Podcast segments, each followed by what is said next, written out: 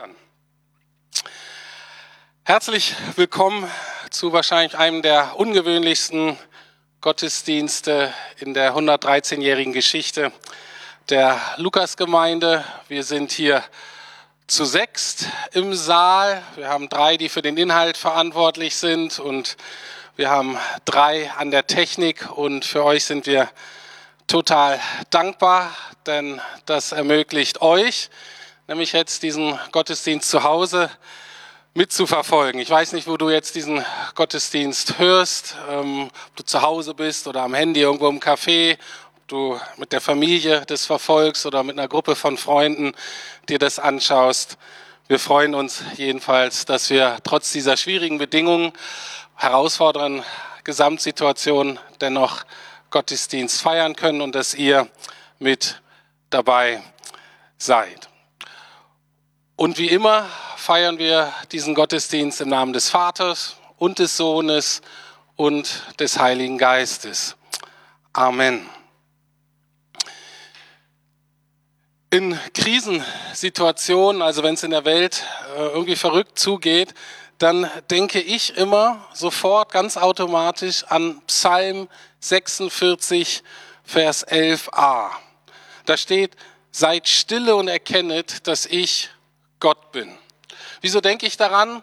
Und zwar war das eine Predigt, die ich gehört habe am gleichen Tag, noch am 11. September 2001, als die Twin Towers in Manhattan da eingestürzt sind. Ich habe in England gelebt mit vielen Amerikanern zusammen, die das natürlich noch mal viel erschütternder miterlebt haben.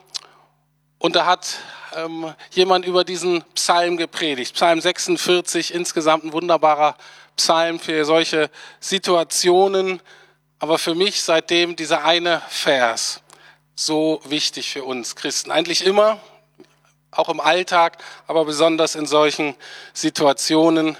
Seid stille und erkennet, dass ich Gott bin. Und das wollen wir tun jetzt in diesem Gottesdienst, dass wir uns wirklich auf Gott konzentrieren, in den USA hat ja der Präsident heute sogar zu einem nationalen Gebetstag aufgerufen. Das ist für deutsche Verhältnisse durchaus ähm, ungewöhnlich, ähm, aber für uns natürlich nicht, dass wir jetzt einfach im Gottesdienst beten. Lieber Herr, wir danken dir, dass du uns aufrufst, jeden Tag, aber besonders auch heute, besonders in diesen Tagen, dass wir zur Ruhe kommen, dass wir still werden können und dass wir erkennen, wer du bist. Und darum möchte ich dich von ganzem Herzen bitten, Heiliger Geist, lade dich ein, dass du uns hilfst, heute Jesus zu erkennen, den Vater zu erkennen. Ich bitte dich, dass du schenkst, dass ähm, all die anderen Dinge, die so um uns herum passieren, dass sie etwas in den Hintergrund treten, beziehungsweise dass durch den Blick auf dich, dass du uns hilfst, das einzuordnen, uns neu auszurichten, neu Zuversicht, Hoffnung zu schöpfen, neu deinen Frieden zu erfahren. Wir laden dich jetzt ein, dass du uns das schenkst, dass wir still werden können und erkennen, wer du bist und wie du bist. Hab du Dank dafür. Amen. Was erwartet euch heute in diesem Gottesdienst? Letztlich drei Punkte. Wir hoffen, dass wir nächste Woche auch äh, Lobpreis haben werden auf dem äh, Streaming. Heute haben wir das jetzt noch nicht so schnell geschafft. Wir werden aber anfangen mit einem Interview, was ich mit Peter Hass führen werde. Dann kommt meine Predigt und danach kommt Klaus und er wird uns ein bisschen mit hineinnehmen, so in die praktischen Konsequenzen dieser ganzen Dinge für unser Gemeindeleben und will uns da auch ermutigen, die Situation aktiv und glaubensvoll anzugehen.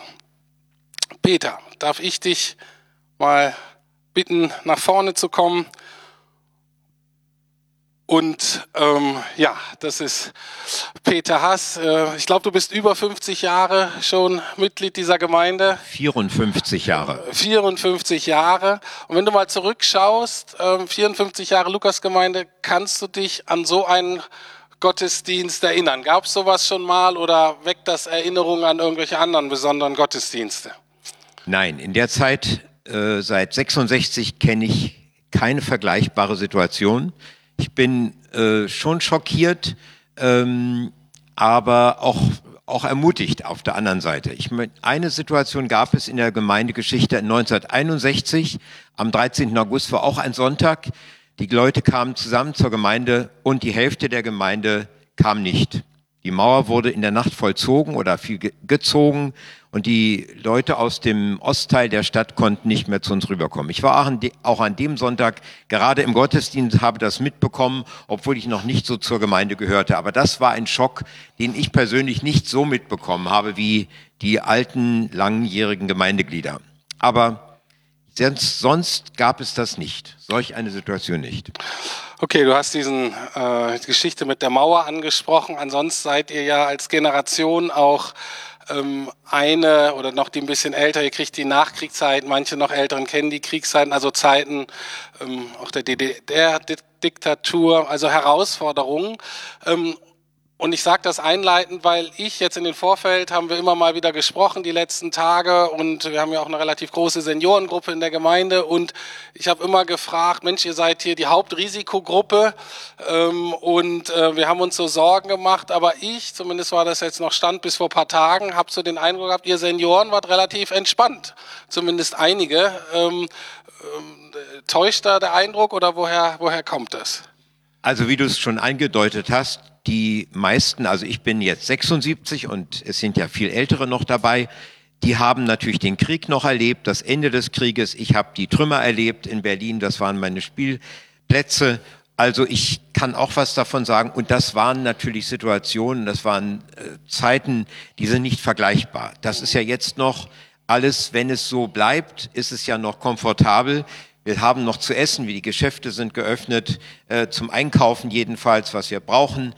Und so ist, ist was Besonderes. Ich muss sagen, was mich immer fasziniert hat, dieses Wort von, äh, aus dem Psalm 84, wie lieb sind mir deine Wohnungen, Herr Zebaoth, meine Seele verlangt und sehnt sich nach den Vorhöfen des Herrn.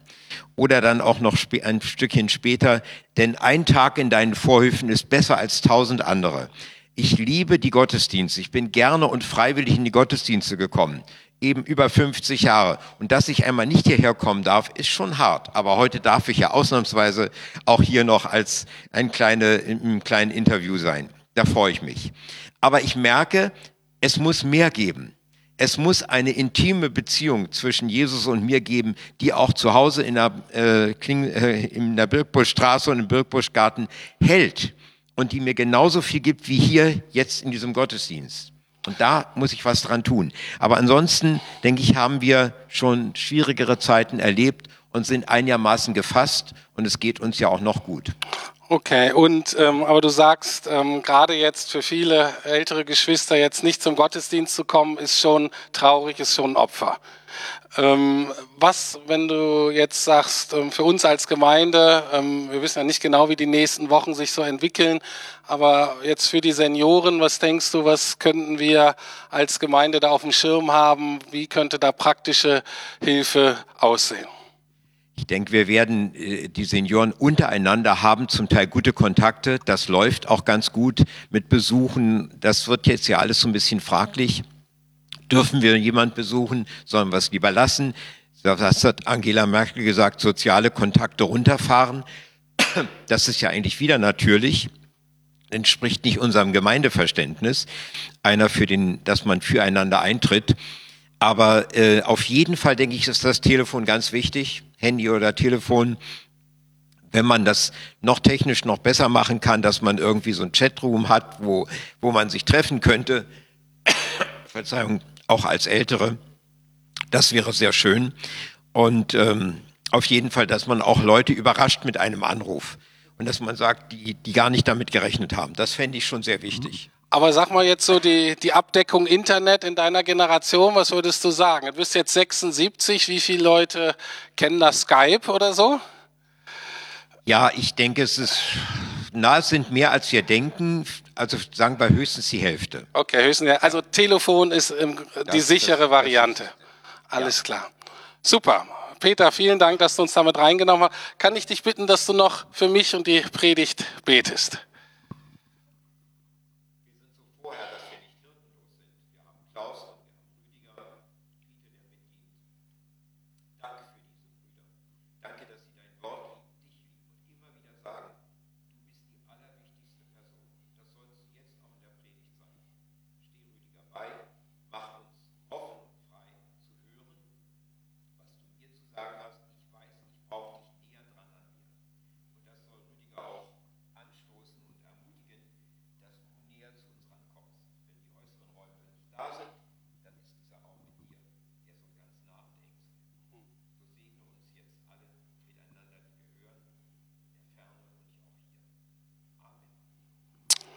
Amen.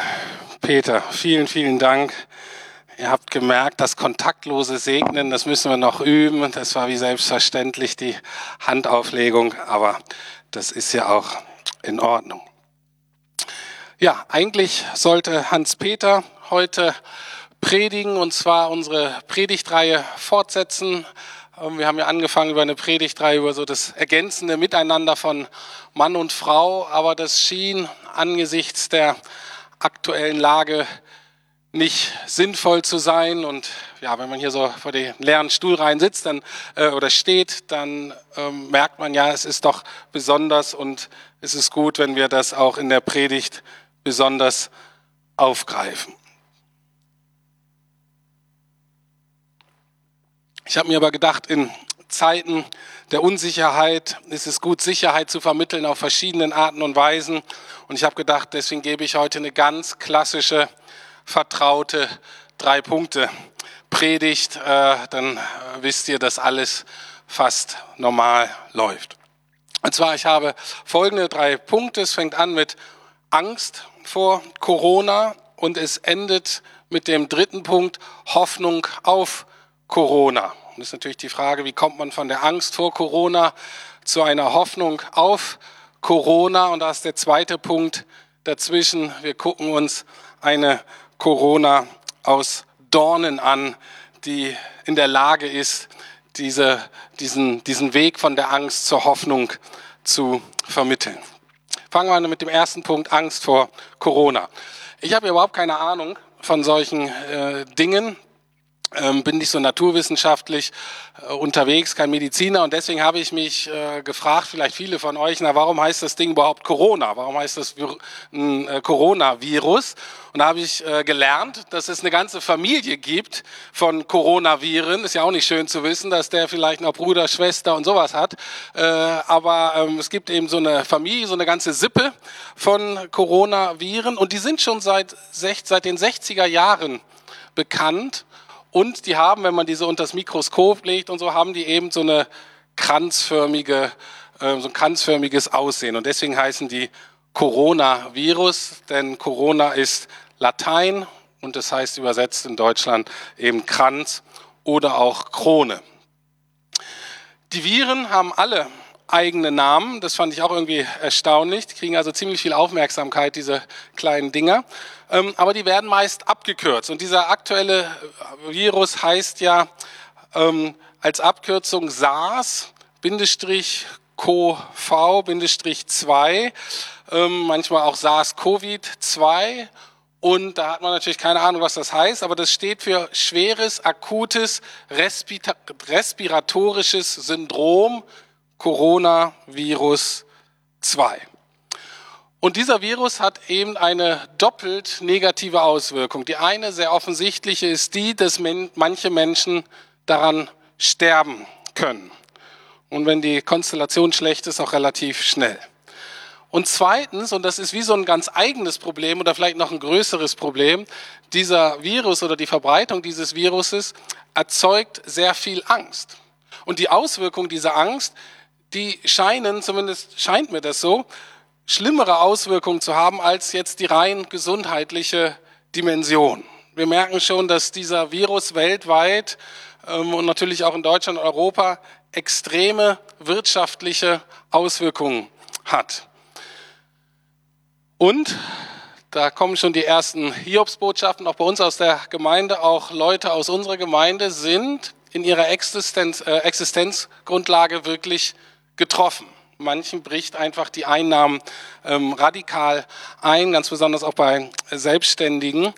Und das ist für uns als Gemeinde eine ganz praktische Herausforderung und noch eine Gelegenheit, das Gebot, einer trage des anderen Last, vielleicht nochmal neu ernst zu nehmen, in einer neuen Art und Weise zu erfüllen. Normalerweise ähm, sehen wir das so, dass wenn wir sagen, einer trage des anderen Last, dann geht es mehr darum, ähm, dass wir einander zuhören, dass wir Anteil nehmen, dass wir vielleicht füreinander ähm, beten. Aber ich glaube, es kommen jetzt Zeiten auf uns zu, wo das bedeutet, dass wir vielleicht auch uns ganz praktisch finanziell unterstützen müssen, ähm, Dürrephasen überbrücken müssen. Also eine ganz praktische Herausforderung für uns als Gemeinde.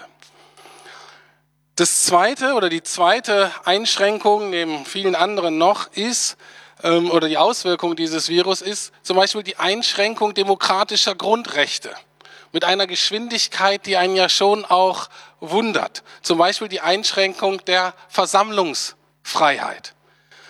Aus diesem gesundheitlichen Gesichtspunkt ist das natürlich total verständlich. Aber wenn wir uns bewusst machen, in welchen Kontexten es sonst zu Versammlungsverboten kam und heute auch noch kommt, dann, dann, erscheint mir eine erhöhte Wachsamkeit als Bürger, als Christen auf alle Fälle sehr angebracht. Wachet und betet ist meines Erachtens ein wirklich gutes Motto für die nächsten Wochen und Monate. Wachet und betet. Das ist ja das, was Jesus seinen Freunden, seinen Jüngern gesagt hat im Garten Gethsemane, kurz bevor er ähm, seine Leiden ganz konkret begann. Und er wusste, jetzt kommt die schwierigste Zeit in meinem Leben. Und er bat seine Freunde zu sagen, wacht bitte mit mir, pennt nicht ein, bleibt bei mir und betet für mich.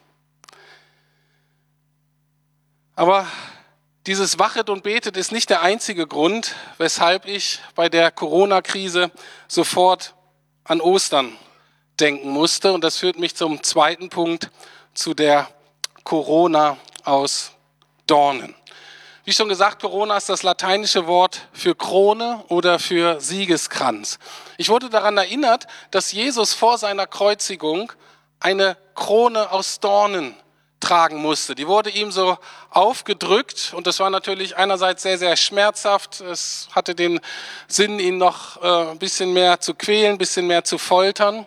Aber es war hauptsächlich auch ein Mittel, um ihn zu verhöhnen, um ihn zu verspotten. Er war ja der König der Juden, aber in den Augen ähm, der Römer war er eben ein Loser, der keine Anerkennung durch eine goldene Krone, sondern nur die Verachtung einer Dornenkrone verdient hatte. Das ist die eine Verbindung zu Ostern. Und die andere ist folgende. Mir ist bewusst geworden, dass wir als Christen die Wörter Jesus oder Ostern auch wie Abkürzungen oft verstehen. Das heißt, wir nennen die so wie Kürzel oder Fachbegriffe und wir wissen, was damit alles gemeint ist. Ostern, Jesus steht eigentlich für ein ganzes Erlösungsprogramm Gottes. Bis vor kurzem wussten nur Experten, was SARS-CoV-2 genau bedeutet. Jetzt weiß sogar ich es. Und so wie die Experten uns davor warnen, was dieser Virus alles anrichten kann, so sind wir als Christen, als Experten für Ostern und für Jesus dazu berufen, unseren Mitmenschen zu erklären, welche positiven Auswirkungen Jesu Tod und Auferstehung für unser, für ihr Leben haben kann. Ostern erinnert uns daran, dass die tödlichste Krankheit kein Virus, sondern die Sünde ist. Sünde sind alle Dinge, die uns von Gott trennen. Und dafür, davor sollten wir letztlich als Christen, als Gemeinde Jesu, als Kirche warnen. Denn Trennung von Gott bedeutet Tod, nicht nur in biologischer, sondern auch in geistlicher, in ewiger Hinsicht. Und das ist ja das urchristliche Bekenntnis zu Ostern. Jesus ist für unsere Sünden gestorben und hat damit den Tod besiegt. Aber er hat nicht nur den Tod selber besiegt, sondern auch die Angst vor dem Tod. Ich lese einen Vers vor oder zwei aus dem Hebräerbrief aus dem Neuen Testament, Hebräer 2, Verse 14 bis 15. Weil diese Kinder, also wir, nun Menschen von Fleisch und Blut sind, ist auch er, also Jesus, ein Mensch von Fleisch und Blut geworden. So konnte er durch seinen Tod den Teufel entmachten, der die Macht über den Tod hatte und konnte die befreien, die durch Angst vor dem Tod ihr ganzes Leben lang versklavt waren. Und über diese Ängste möchte ich ein bisschen reden. Ängste unterscheiden sich ja von Furcht oder auch von Sorgen. Furcht sind, äh, eine Furcht ist eine ganz konkrete Angst. Also wie zum Beispiel eine Angst vor Hunden oder eine Angst vorm Zahnarzt oder eine Angst vorm Fliegen. Das ist zwar sehr unangenehm, Aber das lässt sich therapeutisch gut behandeln. So eine Furcht oder man nennt sie auch Phobie. Auch Sorgen sind in der Regel konkreter. Obwohl manche Deutsche so viele davon haben, dass sie sich praktisch nahtlos aneinanderreihen und man das gar nicht mehr wirklich unterscheiden kann. Und wenn diese Kette dann sehr lang wird, dann ist es oft ein Hinweis, dass so eine Art generalisierte Angst oder auch Angststörung vorliegt, die wirklich sehr schwer zu greifen ist. Sigmund Freud sprach da von einer frei flottierenden Angst. Und er beschrieb da ein Phänomen, dass für manche Menschen einen die Angst sozusagen so umherschwirrt, die einen ständig irgendwie so umgibt und diese Angst, die kann sich auf alles legen und die kann sich auch überall verhaken. Das heißt, heute habe ich für Sache X irgendwie Angst und dann kommt irgendwie Erleichterung und bei morgen kann es bei Y schon sein. Und dann ist wieder irgendwas anderes, wovor ich Angst habe, was mich beunruhigt, was mich nicht schlafen lässt. Und diese Angst, die wirkt dann lähmend und beeinträchtigt das ganze Leben. Woher solche Ängste kommen, ist sehr unterschiedlich. Manchmal werden die auch so durch ähm, Traumata ausgelöst, entweder primär oder sekundär. Also sekundär heißt es, eine nahestehende Person irgendwas Schlimmes erlebt hat und das hat dann Auswirkungen auf mein eigenes ähm, Leben, hat also nicht direkt was mit dem Tode zu tun und da kann auch eine gute Therapie helfen. Aber manchmal, und das bin ich überzeugt, ist diese nicht erklärbare Angst eine Angst davor, dass am Ende doch irgendetwas Schlimmes passieren kann. Und vielleicht stecken hinter unseren Ängsten doch häufiger als wir denken eine Angst vor dem Tod, vor der Ungewissheit, vor dem, wo lande ich eigentlich? Wie geht es dann mit mir weiter? Wie wird es werden? Und deswegen eine Frage, die ich nicht so oft stelle, aber die sich irgendwie anbietet. Und es ist die einfache Frage oder schwierige Frage, hast du Angst vor dem Tod? Wie gesagt, ich stelle diese Frage nicht oft. Manche denken jetzt, oh, hier dieser Prediger, der nutzt die Krise aus, der instrumentalisiert die Krise, um Ängste zu schüren. Nein, nichts liegt mir ferner. Ähm, die Ängste sind ja da. Und mir ist wichtig, dass man sich auch nicht für seine Ängste schämen muss. Und man muss sich und wir müssen uns auch nicht schämen, wenn wir Angst vor dem Tod haben. Aber wir sind eingeladen, diese Angst zu überwinden. Jesus möchte uns von dieser Angst befreien. Er sagte selber einmal im Johannesevangelium, ist das aufgeschrieben, Kapitel 16, Vers 33, dies habe ich mit euch geredet, damit ihr in mir Frieden habt. In der Welt habt ihr Angst, aber seid getrost, ich habe die Welt überwunden. Und was ich interessant finde an dem Vers ist, dass Jesus seinen Leuten nicht vorwirft, dass sie Angst haben. Es scheint wie selbstverständlich davon auszugehen, dass wir als Sterbliche in dieser Welt eben auch Angst haben. Vor verschiedenen Dingen, natürlich auch vor Krankheit, auch vor dem Tod, vor anderen Dingen. Das ist halt so. Aber, was auch sehr deutlich wird, er möchte uns da nicht stehen lassen. Er möchte uns trösten und zwar, er möchte uns trösten mit der Tatsache, dass er die Welt überwunden hat. Was kann das bedeuten? Und da komme ich zu meinem dritten Punkt, die Hoffnung auf Corona. Und ich komme zurück zu Ostern. Ostern oder dieses Ostergeschehen von Jesu Sterben und Jesu Auferstehung wird oft als der große Tausch beschrieben. Das heißt, Jesus nimmt etwas auf sich, was eigentlich zu uns gehört, und wir erhalten dann etwas, was eigentlich zu Jesus gehört. Ein paar praktische Beispiele. Jesus stirbt unseren Tod, damit wir sein Leben erben können. So wie Jesus von den Toten auferstanden ist, werden auch wir, wenn wir an Jesus glauben, wenn wir unser Vertrauen auf Jesus setzen, was er getan hat für uns, dann werden auch wir zu einem neuen Leben unter einem neuen Himmel und auf einer neuen Erde auferstehen. An Ostern wird deutlich, Jesus erträgt unsere Trennung von Gott, damit wir bei Gott geborgen sein können. Jesus hatte solch eine Angst vor der Trennung von seinem Vater, die am Kreuz dann geschehen ist, wo er sagt, Vater, Vater, warum hast du mich verlassen? Oder mein Gott, mein Gott, warum hast du mich verlassen? Und er hatte solche Angst davor, als es darauf hinging, zitterte er. Es wird beschrieben, dass er sogar Blut schwitzte. Und was zeigt uns das? Er ertrug unsere Ängste, damit wir seinen Frieden erhalten können.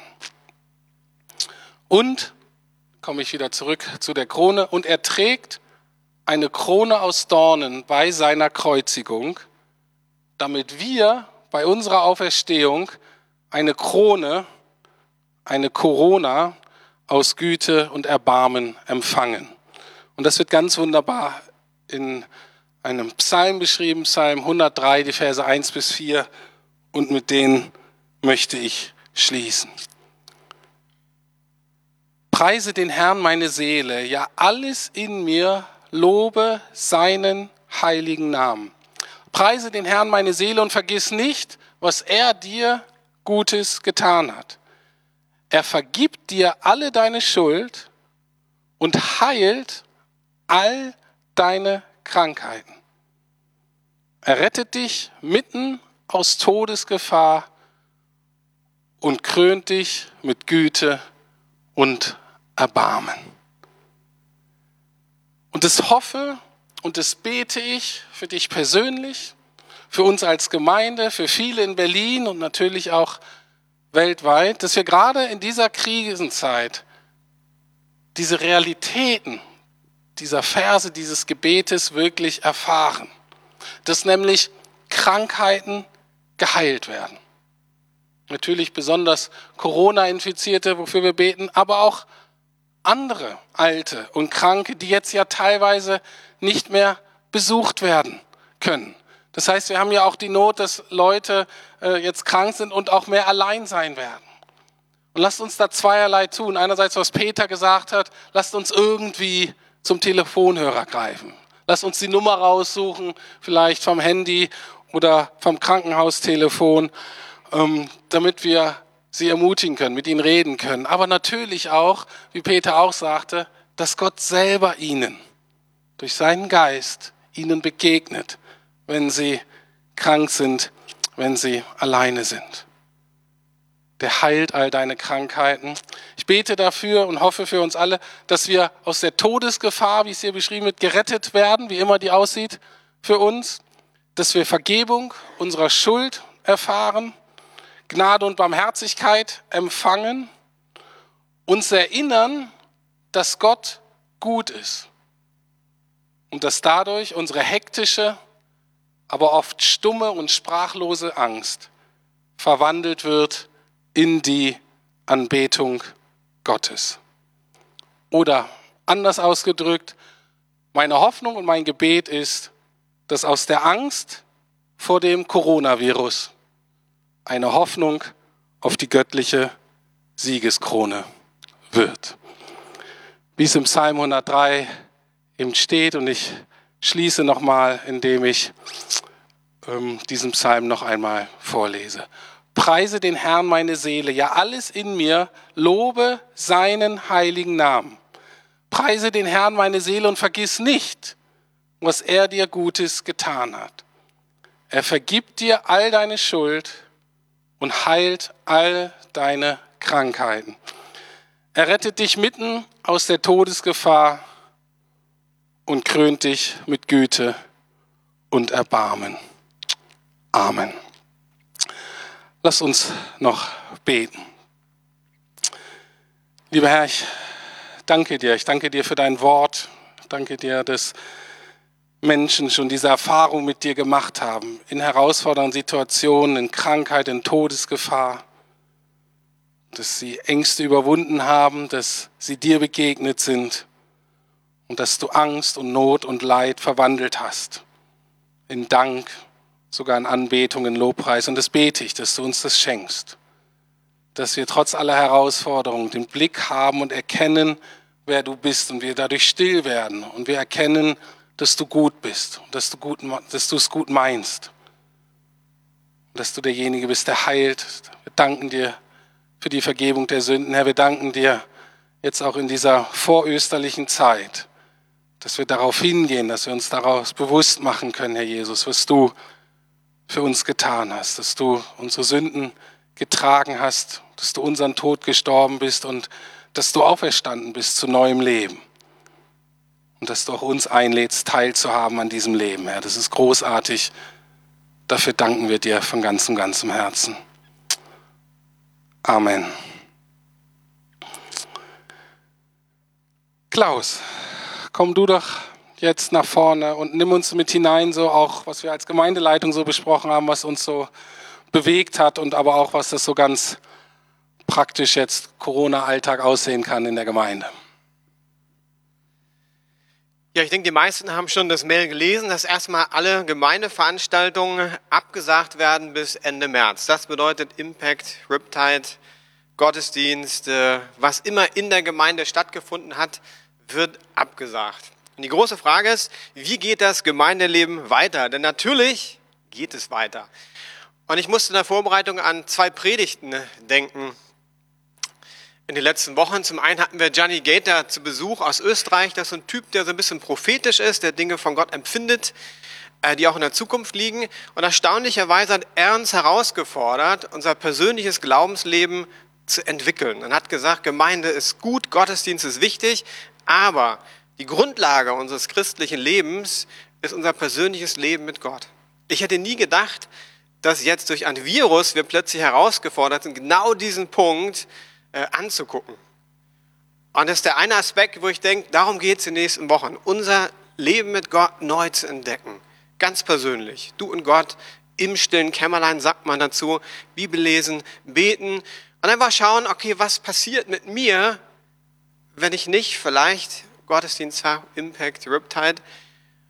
Und das ist eine Chance, glaube ich, Gott neu zu erleben in anderer Form. Und die wollen wir nehmen. Weil ich glaube, dass Gott alles zum Besten dienen lässt. Und auch Corona muss uns als Lukasgemeinde zum Besten dienen. Und zum anderen musste ich an meine Predigt über Matthäus 18, 20 denken, wo zwei oder drei in meinem Namen versammelt sind, da bin ich mitten unter ihnen. Also diese Verheißung, dass Gott in besonderem Maße da ist, wenn wir uns in kleinen Gruppen versammeln. Und auch da habe ich nicht gedacht, dass Corona kommt und plötzlich uns zwingt, in kleinen Gruppen zu denken. Und ich denke, das wird die nächsten Wochen ein Schwerpunkt sein, dass wir uns umstellen von groß auf klein. Von großen Gruppen, die nicht mehr stattfinden können, in kleine Gruppen. Und auch hier denke ich, boah, was für eine Chance, die Gott uns gibt. Und scheinbar hat er Dinge gesehen, dass er Johnny geschickt hat, dass ich genau darüber gepredigt habe, weil er wusste, da kommt was. Es kam nur anders wie erwartet. Wir haben vielleicht an den Bau gedacht, an Veränderungen, die in Zukunft liegen. Und jetzt passiert was ganz anderes. Aber Gott hat es gesehen, Gott hat uns vorbereitet und jetzt geht's los, von groß auf klein. Wie kann das aussehen? Gebet im stillen Kämmerlein habe ich schon gesagt, lass uns das entdecken. Lies ein christliches Buch. Äh, du kannst dir Online-Predigten anhören. Du kannst einfach Zeit nehmen der Stille. Du kannst YouTube Worship anhören, einfach laut anmachen in deinem Zimmer, du und der Herr, Gott anbeten. Aber entdeck doch neue Dinge, die vielleicht auch mal wichtig für dich waren. Nimm dir Zeit. Viele Veranstaltungen fallen aus, das heißt, du hast Zeit. Du könntest die Zeit investieren in, äh, in Serien und äh, Filme und Internet und so weiter. Ich ermutige dich, investiere doch einfach Zeit in deine Beziehung mit Gott. Dann Familienandachten.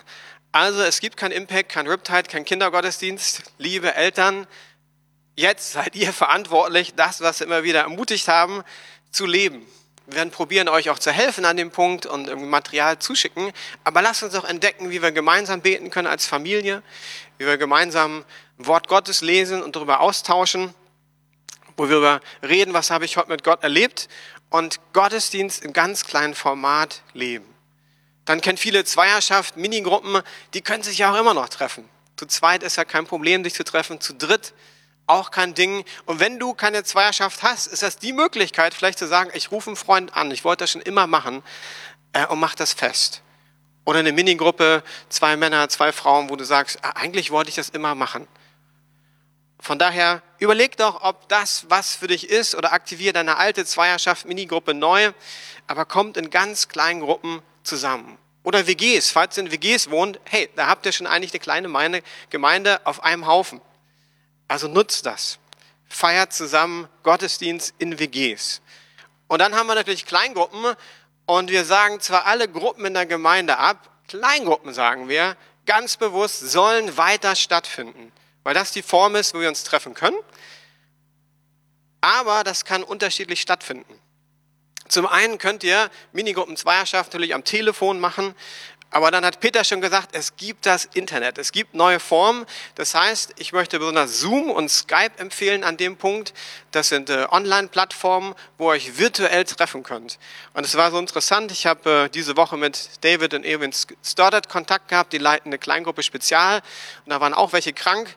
Und sie schrieb sofort, also wir überlegen nächste Woche virtuell unsere Kleingruppe weiterzuführen. Das war für sie ganz normal. Und ich möchte euch auch äh, ermutigen, entweder ihr sagt, nee, wir haben die Freiheit, wir treffen uns als Kleingruppe ganz normal, dann macht das. Das muss der Kleingruppenleiter initiieren. Einfach abfragen, wie sieht es bei euch aus. Ich plädiere dafür ganz viel Freiheit, für Freiheit, sich zu treffen und für Freiheit auch zu sagen, wir treffen uns nicht. Und in dem Fall würde ich ermutigen, geht online, äh, wie gesagt, Zoom und Skype und lass uns das ausprobieren, wie wir uns virtuell treffen können. Ich habe das schon gemacht, ich habe gute Erfahrungen ähm, damit gemacht. Von daher ähm, probiert es aus, lass uns Neues entdecken.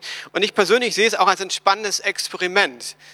Es gibt Länder, die können sich gar nicht, die Christen können sich da gar nicht treffen im, im Gottesdienst. Es ist verboten. Die müssen ganz andere Formen finden. Und ich finde es spannend, dass wir was entdecken, was wir uns nicht ausgesucht haben. Und würde sagen, hey Gott, wir wollen Neues entdecken. Das wäre der eine Punkt, wie wir uns treffen können. Das andere ist schon angeklungen bei Rüdiger und auch bei Peter. Wir wollen Menschen in unserem Umfeld segnen. Johnny Gator hatte dieses Bild von einem Wassereimer, wenn ihr euch erinnert, der, der voll bis oben war. Und dann kam so ein Messer und hat den Wassereimer aufgeschlitzt und das Wasser ist einfach nur rausgeflossen. Und was wir nicht wollen, ist, dass wir alle uns in unsere Wohnungen zurückziehen und jeder ganz alleine mit Gott unterwegs ist. Das ist richtig cool, aber wir glauben, dass Gott uns ruft, wir werden ja weiter arbeiten, es gibt weiter Nachbarn, im Gespräch mit Nachbarn zu sein, sagen, hey, wir haben eine Hoffnung. Gerade wenn ihr Senioren habt, die vielleicht im Haus wohnen, mal klopfen, fragen, äh, kann ich für euch einkaufen, kann ich helfen? Dass wir nicht aus Angst reagieren, sondern sagen, wir haben eine Hoffnung. Die Hoffnung liegt in Jesus Christus. Und deshalb wollen wir aktiv sein, gucken, wo können wir helfen, wo können wir ins Gespräch kommen mit Menschen, äh, über Ängste sprechen. Wo können wir für Leute beten, wo wir merken, sie sind wirklich krank. Von daher helft, betet, segnet, unterstützt. Dann wissen wir auch nicht genau, wie die nächsten Wochen sein werden und wir haben entschieden, wir werden euch informieren per E-Mail. Wenn ihr uns nicht eure Einverständniserklärung gegeben habt, dann werdet ihr kein E-Mail bekommen, dann müsstet ihr das irgendwie nachholen. Schickt an Tatjana die Einverständniserklärung, dass wir euch informieren dürfen. Sonst gibt es neu Instagram, äh, einfach online, ladet es äh, runter als App. Da werden wir Informationen immer wieder reinfüttern, wie es weitergeht und werden auch Facebook reaktivieren, äh, auch das nutzen zum Kommunizieren und dann natürlich die neue Homepage. Auch da werdet ihr erfahren, wie es irgendwie weitergeht. Also bin ich irgendwie auch nach dem Gebet am Wochenende auf der Gemeindeleitungsklausur innerlich, ich habe irgendwie Frieden. Ich habe keine Angst bin eher in gespannter Erwartung, weil ich weiß, Gott möchte was Gutes daraus machen. In dem Wissen natürlich, dass das ganze Ding schon größer ist, herausfordernd ist, aber Gott ist größer. Und Gott ist und bleibt gut. Mir fiel dieser Kinderfreizeitspruch auch ein, Gott ist gut alle Zeit, alle Zeit, Gott ist gut. Und das gilt auch jetzt natürlich in Corona-Zeiten. Und sonst lassen aufeinander achten. Ich wiederhole mich ich weiß, aber trotzdem ruft an, fragt einfach mal Gott, Jesus, wen soll ich anrufen? Das war eine Kleingruppe. Es gibt Menschen, die, die in keiner Kleingruppe sind zum Beispiel, das weiß ich. Ähm, und ganz wichtig, ergreift ihr Initiative. Wartet nicht, bis jemand auf euch zukommt, sondern ähm, seid proaktiv. Damit bin ich am Ende mit meinem Teil. Das waren die Ansagen sozusagen vom äh, Gottesdienst. Ich kann euch leider nicht ins Café einladen. Aber nehmt euch einfach euren Kaffee zu Hause, feiert mit euren Freunden, eurer WG, äh, eurer Familie. in dem Rahmen, in dem es halt geht. Notfalls nimmt das Telefon, sagt, hast du auch einen Kaffee? Ich habe auch einen Kaffee. Komm, wir machen jetzt Kirchenkaffee zu zweit am Telefon. Lasst uns kreativ sein und gemeinsam Gott auf unterschiedliche Art und Weise erleben. Damit sind wir am Ende vom Gottesdienst. Und natürlich wollen wir den Gottesdienst gemeinsam schließen mit dem Vater unser. Und ich ähm, fand das so toll, dass wir einfach im, von Gott ein Gebet haben, dass auch wenn wir jetzt nicht hier im Raum zusammen sind, wir uns eins machen können. Und egal, wo du jetzt bist, ob ihr jetzt Familie da seid, ob du alleine bist, ich bitte euch einfach aufzustehen und dass wir uns innerlich eins machen ähm, als Leib Christi. Rüdiger, komm doch mal nach vorne. Peter, komm nach vorne. Äh, dann seht ihr zumindest uns zu dritt aber die drei Techniker sind auch noch da. Die stehen auch. Die stehen auch. Wir stehen alle. Wir hoffen, dass ihr steht und wollen gemeinsam das äh, Gebet sprechen, was Jesus uns gelehrt hat. Vater unser im Himmel, geheiligt werde dein Name, dein Reich komme, dein Wille geschehe, wie im Himmel, so auf Erden. Unser tägliches Brot gib uns heute und vergib uns unsere Schuld, wie auch wir vergeben unseren Schuldigern. Und führe uns nicht in Versuchung, sondern erlöse uns von dem Bösen. Denn dein ist das Reich und die Kraft und die Herrlichkeit in Ewigkeit. Amen. Und dieses klingt komisch, weil wir nur zu sechs hier sind, aber wir sind ja alle jetzt an dem Bildschirm zusammen. Und wir wollen uns von dir senden lassen, weil wir immer noch Salz und Licht sind, Gott. Egal, ob es zum Einkaufen ist, ob es am Telefon ist, ob es online ist, du rufst uns Salz und Licht zu sein. Eine Hoffnung in der Welt, eine Hoffnung in dieser Stadt. Und dafür bete ich Gott. Und ich bete, dass dein Friede, gerade jetzt in den nächsten Wochen, ganz tief, jeden Tag neu unser Herz einzieht. Und dass wir aus diesem Frieden heraus Leben gestalten. Und ich möchte euch segnen. Ich möchte die Familien segnen, die jetzt plötzlich äh, zu Hause sind. Kids haben schulfrei. Ich möchte Väter, Mütter segnen, äh, alle, die irgendwie zu Hause arbeiten, die woanders arbeiten, Singles, Studenten, die plötzlich äh, nicht mehr äh, studieren können. Und ich segne euch im Namen des Vaters und des Sohnes und des Heiligen Geistes. Amen. Damit wünschen wir euch einen wunderschönen Tag. Die Sonne scheint, das heißt, man kann, glaube ich, rausgehen, ist erlaubt, nur nicht zu nah. Und Dank nochmal an die Techniker, euch äh, Gottes Segen. Und dann sehen wir uns nächste Woche um